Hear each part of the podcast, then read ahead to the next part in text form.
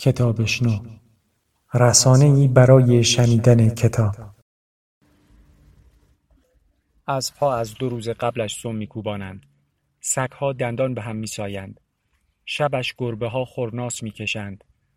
کبوترها بیقراری می‌کنند و نصف شب تو لانه در جا بال می‌زنند. قزلاله ها عوض اینکه بالا بیایند خودشان را رها می‌کنند در مسیر پایین دست رود. ماهی های آکواریوم اما جور مثل ها با لبهایشان بی صدا می‌گویند یو و از دهانشان حباب بیرون می‌دهند. من اما یقین دارم که مردها فقط ظرف میشکانند. نه از شب قبل نه از دو روز قبل از ماهها قبلش. شاید حتی از سالها قبلتر. اصلا از همان سال که ازدواج کردیم از چند شب بعدش ظرف می شکاند. ماهی آکواریوم نبود که دهانش را یو کند. باید ظرف می شکاند دیگر. از مردی اینقدر برده بود. هیچ کدام درست نمیفهمندش. نه اسبها، نه سگها، نه گربه ها و نه مردها. فقط می‌دانند قرار است اتفاقی بیفتد. برزخ می‌شوند و بدقلق. حوصلهشان تنگ می شود. ته دلشان می‌دانند که قرار است اتفاقی بیفتد اما نمی‌دانند چه اتفاقی. ته دلشان می شود ماشین لباسشویی روی دور تند. بعد خوشکن راه میافتد و داغ می شوند اما نمی‌فهمند.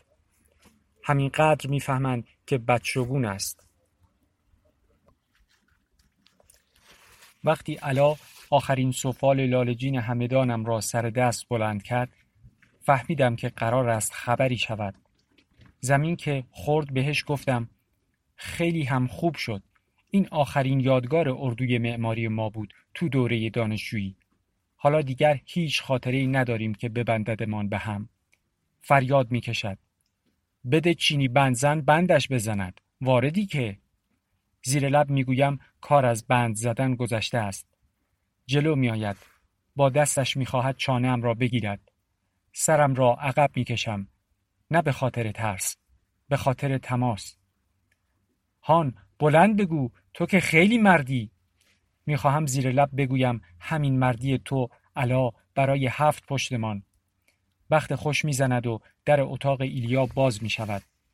از خواب پرید است. با لباس خواب گشاد پیچازیش می دود سمت من. مالیا مامان لیا. می‌زند زیر صرفه یک بار دو بار. نفسش می‌گیرد. علا میدود دنبال اسپری. من مثل همیشه هول می‌شوم و فقط در آغوشم فشارش می‌دهم و می‌گویم چه می‌خوای بگویی؟ ایلیا پشت سر هم صرفه می‌کند. شکر خدا رنگش بر نگشته است اما نفسش جا نمیآید. با دستش یقه لباس خواب پیچازیش را می‌کشد. خیال می کند لباس گلوش را فشار می دهد. های کودکانه. علا ماسک اسپری تنگی نفس را روی صورت ایلیا چفت می کند. ایلیا خودش را پس می کشد. آرامش می کنم. چه می خواهی بگویی ایلیای مامان؟ نفس مامان. اشک تو چشمهای قهوهیش جمع شده است. می‌گوید مالیا شماره یک. می‌دانم که چیز دیگری می‌خواست بگوید. میبرمش کنار دستشویی. یاد گرفته است که برای شماره یک شلوار را تا نیمه پایین بکشد. چراغ را روشن می کنم و می‌دانم که تا چند دقیقه بعد هم در همان جا که آرامترین جای خانه است منتظر می نشیند تا بگویم گرداب وحشتناک ایلیا تا سیفون توالت فرنگی را بزند. بعد زیر لب چیزی بگوید مثل دریای زرد یا دریای قهوه‌ای که همانطور که خندم را می‌خورم اخمش می‌کنم و می‌داند که حال ندارم انگار. خودش سیفون را می‌زند و بیرون میآید. حمله تنفسیش رفته است از جان بگیرد و دوباره برگردد. بیرون میآید و حالا با چشمهاش زل می‌زند به خورده های سفال لالجین که آبیشان روی اخرایی آجرهای خطایی کف بدجور خرمهروار چشمک می‌زنند. می‌گوید مالیا چجوری شکست؟ قبل از اینکه من چیزی بگویم علا جلو می آید و بغلش می زند و همانطور که سر دست بلندش می کند می گوید از آن بالا افتاد. می خواهد دروغ نگوید. مثلا شرعا ایرادی نداشته باشد و خار راه بهشتش نشود مثلا.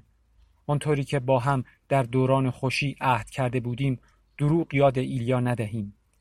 ایلیا خودش را از دست علا آزاد می کند و می رود سمت اتاق خواب و زیر لب همان جور که یاد گرفته است اما با لحنی خسته می گوید بابا علا مامان لیا شب آلیا دلا می شوم که های شکسته را جمع کنم. با اینکه در بازی دعوا علا باید جمعشان کند اما روی زمین بودنشان بیشتر اعصابم را خرد می کند تا خفت جمع کردنشان. دلم می‌خواهد تکه های سفال را به هم بچسبانم. اردوی همدان بود و رفته بودیم حکمتانه را ببینیم.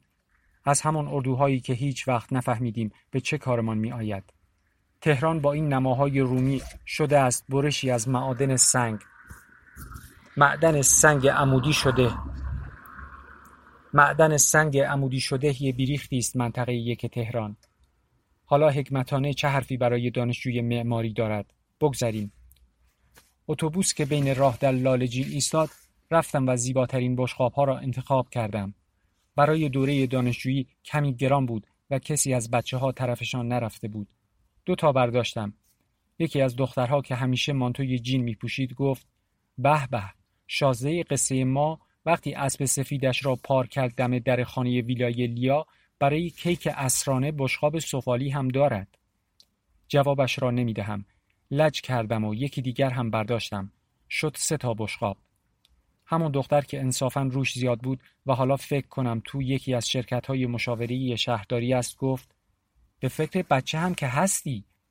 همه زدن زیر خنده. بهش چشم قره رفتم. همانجا بود که دیدم دانشجوی جوی دانشجوی پسر قد بلندی که مذهبی می‌زد جلو آمد. او هم چشم قره رفت. فکر می کردم چیزی در مایه های امر به معروف و نهی از منکر باشد. اهل دخالت نبود. نمی‌دانستم علا هم دل دارد. آن هم دلی با منحنی های سنوبرگون زیر آن صورت زوزنقهی شاید هم نداشت. من اما قطعا دل داشتم. همانجا دلم هری ریخت پایین. هنوز بوی خاک و رنگ کوری کارگاه سفال لالجین را در شامه دارم. همراه با بوی خوش عاشقانگی.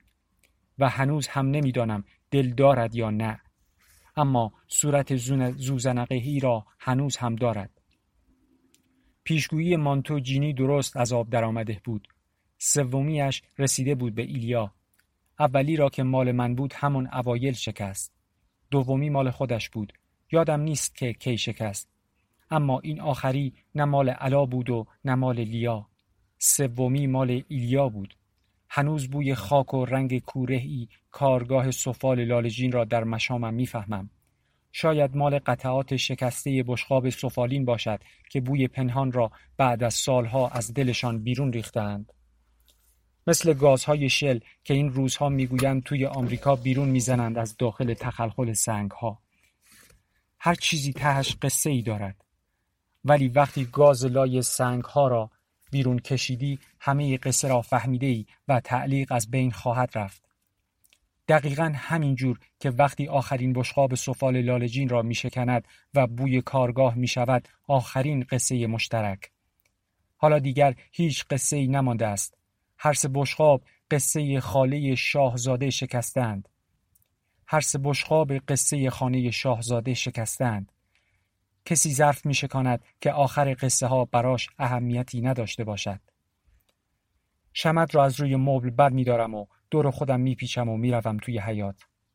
پیچیدنش از روی عادت است وگرنه حیات مشرف ندارد. هنوز مشرف ندارد. بید مجنون ما و برادرش که در خانه خالی کناری است جلوی دید همسایه های آن سوی کوچه را می‌گیرند. روی پله ایوان می نشینم.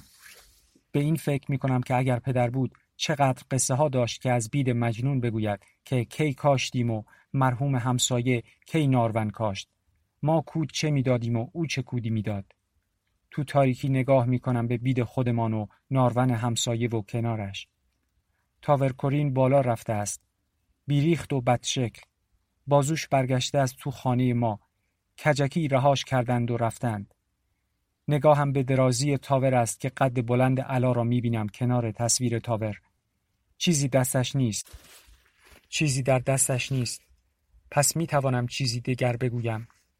سرم را پایین می اندازم می گویم تاورش هم حتما باید کج شود توی خانه ما. کم نمی آورد می گوید تماس می گیرم با مرکز کنترل ترافیک مهرآباد. می‌گویم کاشانک را منطقه پرواز ممنوع کنند. تو سندتان زمین هست آسمان که نیست. نمی‌خواهم دعوا را ادامه دهم. اما شوهرت معاون شهردار منطقه باشد. صبح با راننده برود سر کار و اون وقت طرف اینجور تاورش را کج و کله تو آسمان خانت پار کند. آرام می‌گویم باید تو شهرداری شکایت کنی ازشان. هرگز. قانون است. پروانه دارند باید کار کنند. من اهل این حرف ها نیستم که از موقعیتم بخوام استفاده شخصی ببرم. نگاهش می‌کنم. می‌خواهم علا را ببخشم اما نمی‌توانم. یعنی اگر چیزی از اون بالا افتاد تو حیات وقتی ایلیا بازی می‌کنه تازه جزو مسائل شما میشه؟ ببرد توی زمین خودش. چرا توی زمین خالی همسایه علمش کرده است؟ هزینه جابجایی هر تاوه رو باز و بست و دمونتاژ و منتاجش میدانی چقدر است؟ تهران امروز را با تعداد تاورهاش می‌شناسند. تو دنیا بعد از دوبی بیشترین تاور تو تهران است. این تاور امروز تو زمین همسایه است فردا تو خانه ما. جوش می آورد. باز به فکر ارتقای خانه است. بسازد و بفروشد. یک طبقه را بکند پنج طبقه و روغن شست درصد پیشروی در شش طبقه پهنه آر یک را بگیرد و آخر سر هم بگوید خانه ما. خانه ما یا خانه من؟ حواسم نبود که زندگی مشترک در نظر شما. الا پس خوب حواست باشد. ما شاید توی زندگی مشترک باشیم. حتی بدون بشقاب های سفال لالجین اما تو خانه مشترک نیستیم. این خانه پدرم است. مرحوم پدرت لیا. مرحوم پدرت. و حالا مال توست. مال پدرم است. حالا دست من است. یعنی رسیده است به من. مکس می‌کنم. مال من هم باشد مال ما نیست. برمیگردد و می‌رود داخل. داد می‌کشد.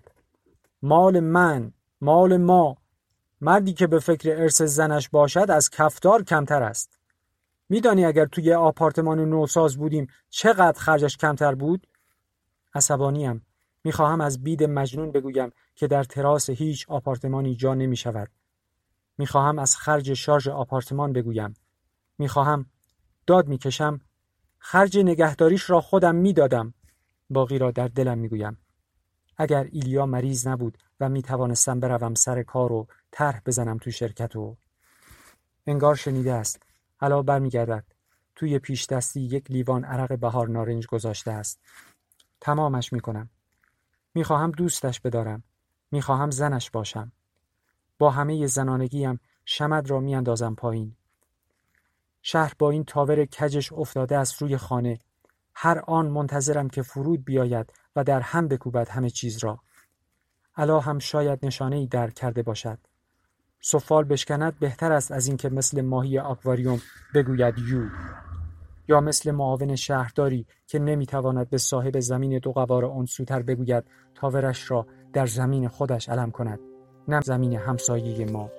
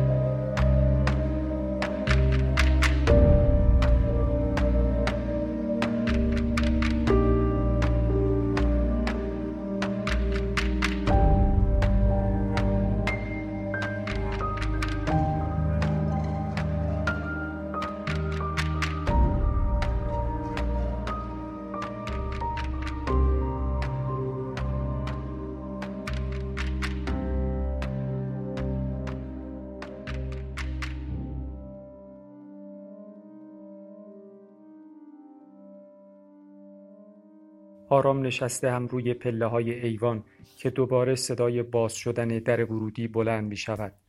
چیزی نمی گویم. نمی خواهم حرفی بزنم. نزدیکتر می آید. گرمای نفسش را پشت سرم حس می کنم. شاید خم شده باشد. ناخداگاه شمد را می کشم روی پام. برمیگردم. صدا علا نیست.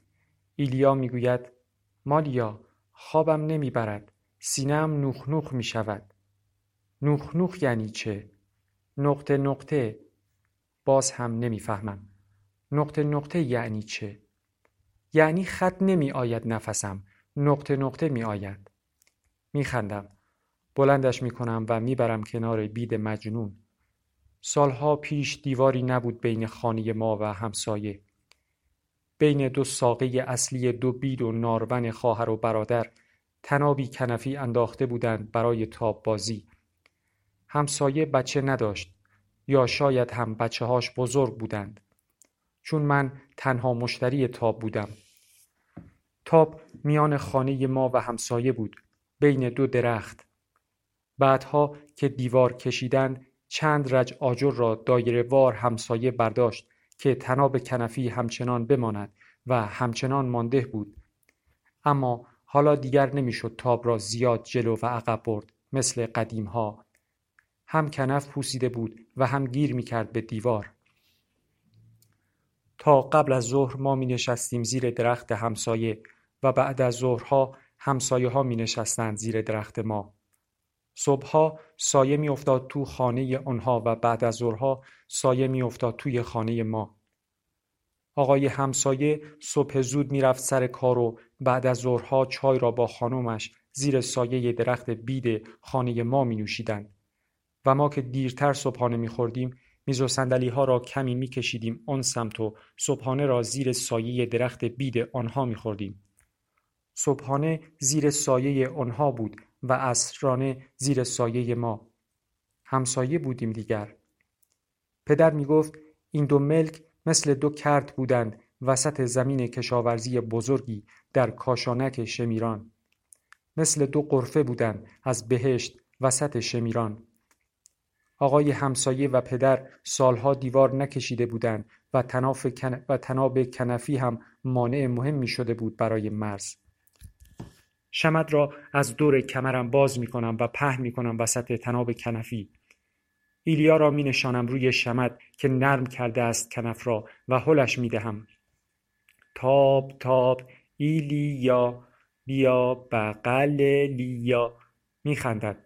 معلوم است نفسش دیگر نقطه نقطه نیست. سرحال شده است. تاب بالا که می رود ایلیا سرش را بالا می گیرد و چشمش می افتد به تاورکرین. چشمش می افتد به تاورکرین خانه همسایه کنار نارون و بیمش که کج شده است روی خانه ما. نیفتد روی سر ما این جر سقول جر سقیل این خیلی گنده است جر سقیل نیست جر سقول است. به یاد میآورم که تو دانشکده استادی ملا داشتیم که می‌گفت جر اسقال و می‌گفت جر بالا کشیدن است و اسقال به معنای بارهای گران اسه است از سقیل به معنای گران که صفت است و اسم نیست. می‌خواهم از علا بپرسم درستش را اما حال ندارم. اگر جرسقال را ما جرسقیل گفته باشیم هیچ موردی ندارد که اصلا ایلیا بیتارف بگوید جرسقول تاب تاب ایلیا بیا لیا ایلیا روی همون تابی نشسته است که من تاب میخوردم. از همان تناب کنفی آویزان به دو بید مجنون. پدرم و مادرم دو سوی آن می ایستادند و می برایشان که تاب تاب عباسی خدا من را نندازی اگر خواستی. و حالا من برای ایلیا می که تاب تاب ایلیا بیا بغل لیا. نه خدایی در کار است که بیاندازد و نه نفسی که ایلیا برایم بخواند. فقط همان حضرت عباس است که مانده است روی ها و به جای اینکه از تاب بیفتیم حراسناکیم که مبادا علم تاورکرین بیفتد روی سرمان نیفتد روی سر ما جر سقول. بابا علا قول داده که نیفتد. من و مادر دو صندلی تاشوی ارج داشتیم که باز می کردیم و می نشستیم زیر درخت بید مجنون. می نشستیم و وسط صبحانه زل می زدیم به مسیر کلکچال. پدر صبح زود می رفت برای کوهنوردی. نمی‌شد پدر را دید. سر صبحانه ما پدر که آینه کوچک آرایش مادر را برداشته بود از داخل جعبه منجق دوزی شده می نشست روی سنگی در مسیر و آینه بلژیکی را می گرفت سمت خورشید صبح. بعد نور شرق را می انداخت سمت خانه ما. هر روز آنقدر ظلم می زدیم به مسیر کلکچال تا عاقبت بین هشت و ربع تا هشت و نیم انعکاس نور تند آینه بابا را پیدا می کردیم.